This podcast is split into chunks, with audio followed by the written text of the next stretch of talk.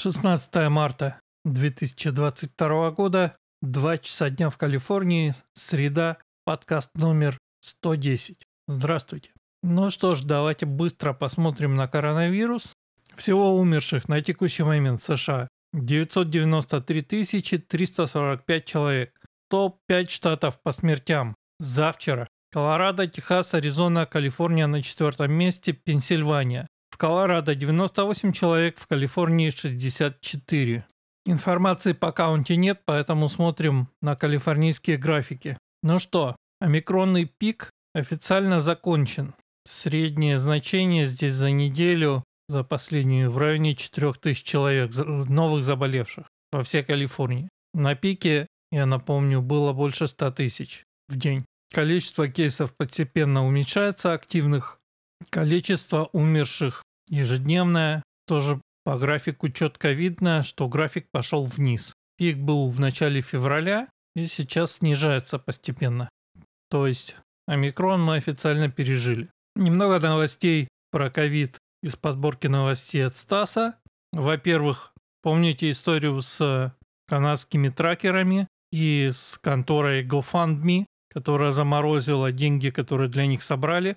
Так вот, их лоер GoFundMe лоер, то, то бишь юрист, обозначил, что причиной заморозки в первую очередь была информация от мэра Оттавы. Мэр Оттавы воевал с тракерами с самого первого дня. Так вот, выясняется, что та информация, которую он послал в GoFundMe, это в чистом виде булшит. То есть чувак наврал, рас, рассказывал страшных историй исключительно для того, чтобы забанили деньги, которые шли к тракерам. Впрочем, в этом нет ничего удивительного. То, что демократы врут постоянно и регулярно мы знаем. То, что врут демократы, находящиеся на официальных должностях, мы тоже знаем прекрасно. Джордж Мэнсон Юниверсити отказывается убирать масочный мандат. Уже все сказали, что маски не нужны, уже и CDC, уже все.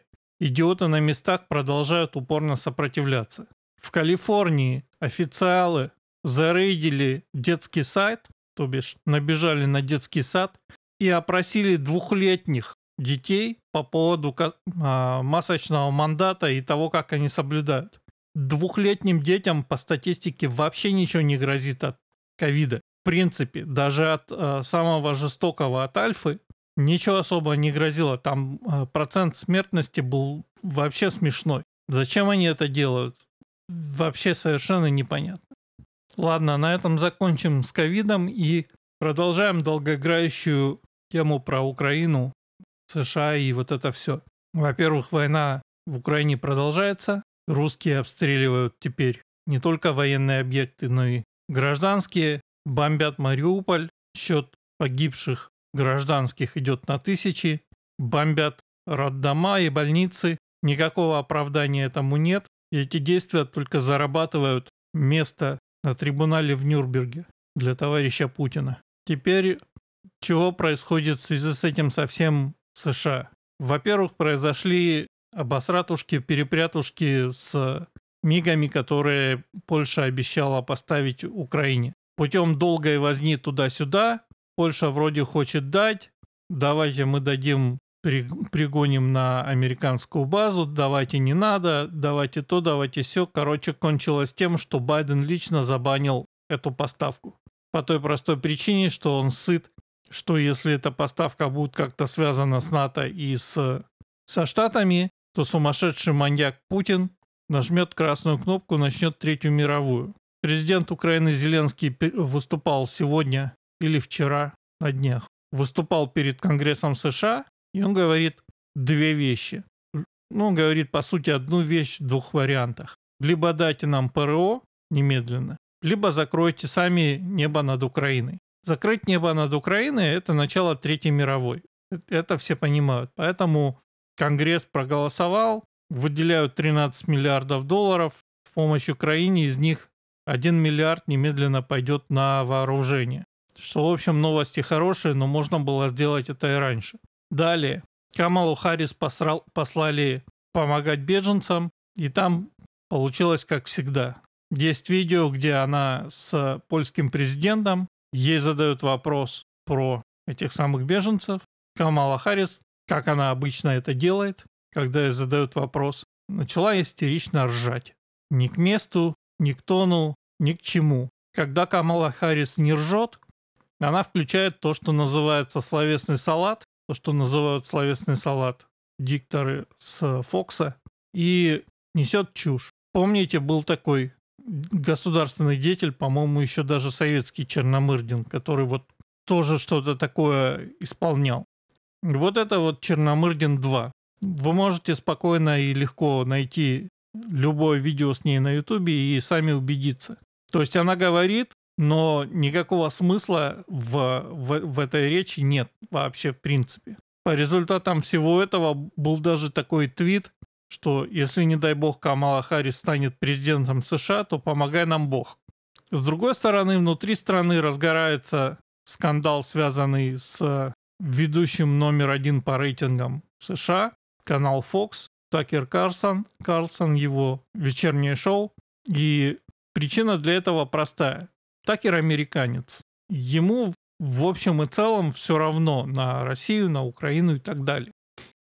При этом он, безусловно, за Украину и против российского вторжения. Здесь как бы вопросов никаких нет.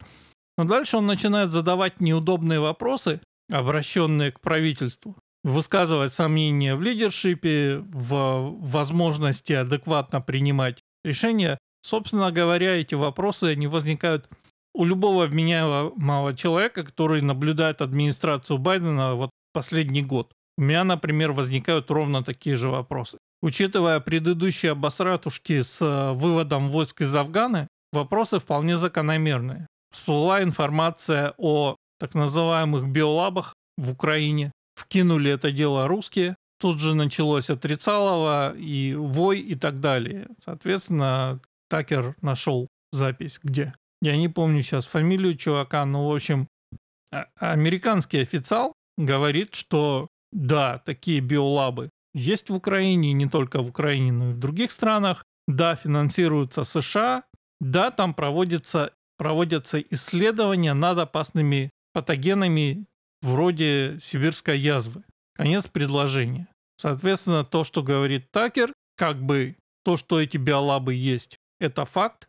Те патогены, которые там находятся, находятся там со времен СССР, должны были бы быть уничтожены, но уничтожены не были. И высказывает озабоченность, что будет, когда это попадет в руки Амери... а, простите, русской армии. Потому что что делают русские с ядерными станциями, с атомными станциями, мы все видим. Они их пытаются контролировать, пытаются захватывать.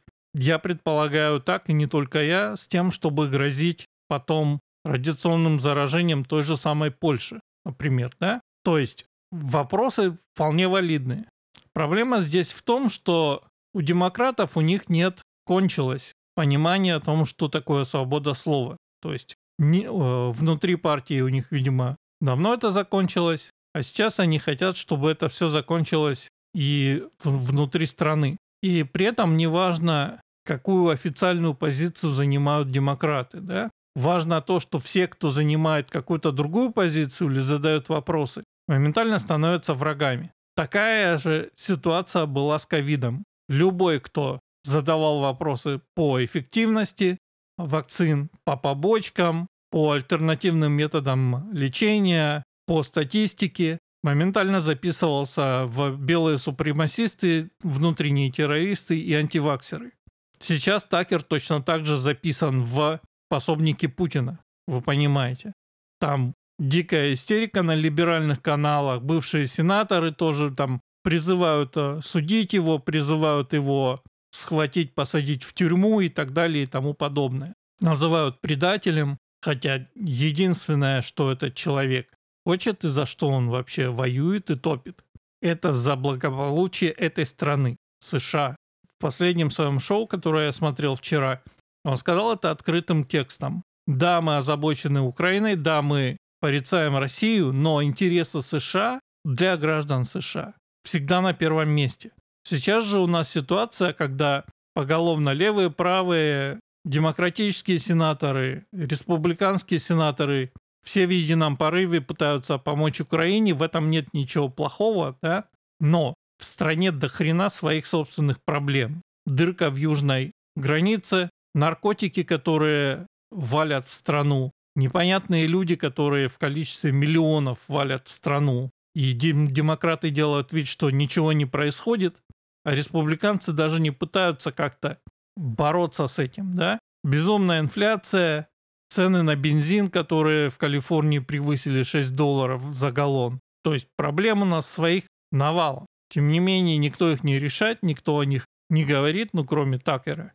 Зато все со страшной силой помогают Украине. Все-таки должны быть какие-то приоритеты, я считаю. При этом Байден и администрация включили другую пластинку. До выборов midterm в ноябре остается немного времени, поэтому теперь они рассказывают, что повышение цен на бензин, которое началось задолго до Украины, это все теперь вина Путина. Теперь можно валить э, свои внутренние, внутриполитические проблемы и просчеты в работе администрации можно валить на Путина со страшной силой. Очень удобно. И все, кто, кто критикует Байдена и администрацию Байдена за это. Можно тоже записывать в предатели, почему нет. То есть демократы опять используют очередной повод, до этого они использовали ковид, теперь они используют Украину для того, чтобы делать свои дела. Вот и все. Это то, что происходит внутри страны. С другой стороны, на днях Путин сделал заявление и рассказал про ужасную пятую колонну, которая, я цитирую, зарабатывает деньги здесь, в смысле в России, но ментально мозгами на Западе. Понимаете о ком, да? И значит, эта пятая колонна будет являться псами и рабами Запада, и э, Запад будет использовать эту пятую колонну как пушечное мясо, бла-бла-бла, и все для того, чтобы уничтожить Великую Россию. Из этого делается несколько выводов, конечно. Вывод номер один, что новые враги народа уже найдены, скоро начнутся репрессии, 1937 год вернулся, если кто еще не понял. И любые люди, которые хотят просто нормально жить и хотят нормальных э, человеческих прав и свобод, то есть свободы слова, возможно, свободы владения оружием, безусловно, честного суда, например, сменяемости власти, то есть того, на чем стоит американская демократия и стояла все это время. Вот это пятая колонна. Я пятая колонна, и вы, если слушаете этот подкаст, скорее всего, тоже пятая колонна. Потому что, вы понимаете, у России свой путь. Без свободы слова, без свободы выбора, без справедливых и честных судов. И все, кто не хочет для себя и для своих детей такой жизни, все предатели. Причем важно еще то, как Путин это говорил. То есть он реально ненавидит этих людей. И как вы видите, никакой разницы между Штатами и Россией здесь нет. Демократы называют предателями тех, кто не согласен с их повесткой и задает неудобные вопросы. И в России ровно так же. Все это крайне грустно. И, в общем, лично я никаких поводов для оптимизма нет. Не вижу. Кто-то действительно умный говорил довольно давно уже назад, где-то в 20 веке, что на самом деле темпы прогресса, технического в первую очередь, замедляются и приближается новое средневековье. Вот Путин и путинская Россия – это твари самого, самого гнилого и темного средневековья. И то, что он хочет для своей страны, это вот это. Феодализм, вассалы, преданность, право первой ночи, бесправные граждане. Потому что за 20 лет у власти у него были все шансы и все возможности сделать Россию лучше. В сытные двухтысячные, когда нефтяные деньги лились рекой, и, как вы знаете, он не сделал ничего. Все нацпроекты оказались просто крышей для воровства денег его друзьями. Дороги в России как были дерьмом, так они дерьмом и остались. Все минимальные улучшения жизни, которые в России происходили, происходили за счет частного бизнеса. Да? Магазины лучше, продукты лучше, коммерческое жилье какое-то. Это все частный бизнес, это не государство. Государство для улучшения жизни в стране, на мой взгляд, сделало ничего. Начиная с середины 2000-х, все, что государство делало, это принимало все больше и больше тупых и злобных законов. Здесь в США все то же самое. Демократы приходят к власти и начинают пилить деньги вы видите эти триллионные стимулус-чеки и аналоги, местные аналоги нацпрограмм с теми же самыми результатами, поверьте мне. И здесь тоже эти люди совершенно не заинтересованы в том, чтобы сделать страну лучше, а заинтересованы они исключительно в удержании власти. В этом смысле современная Америка под демократами, современная Канада, управляемая демократами в кавычках, и современная Россия ничем не отличаются вообще. Это просто разные морды одной и той же твари. На этой грустной мысли я буду заканчивать. Услышимся с вами через неделю и посмотрим. Может быть что-то изменится к лучшему. Пока.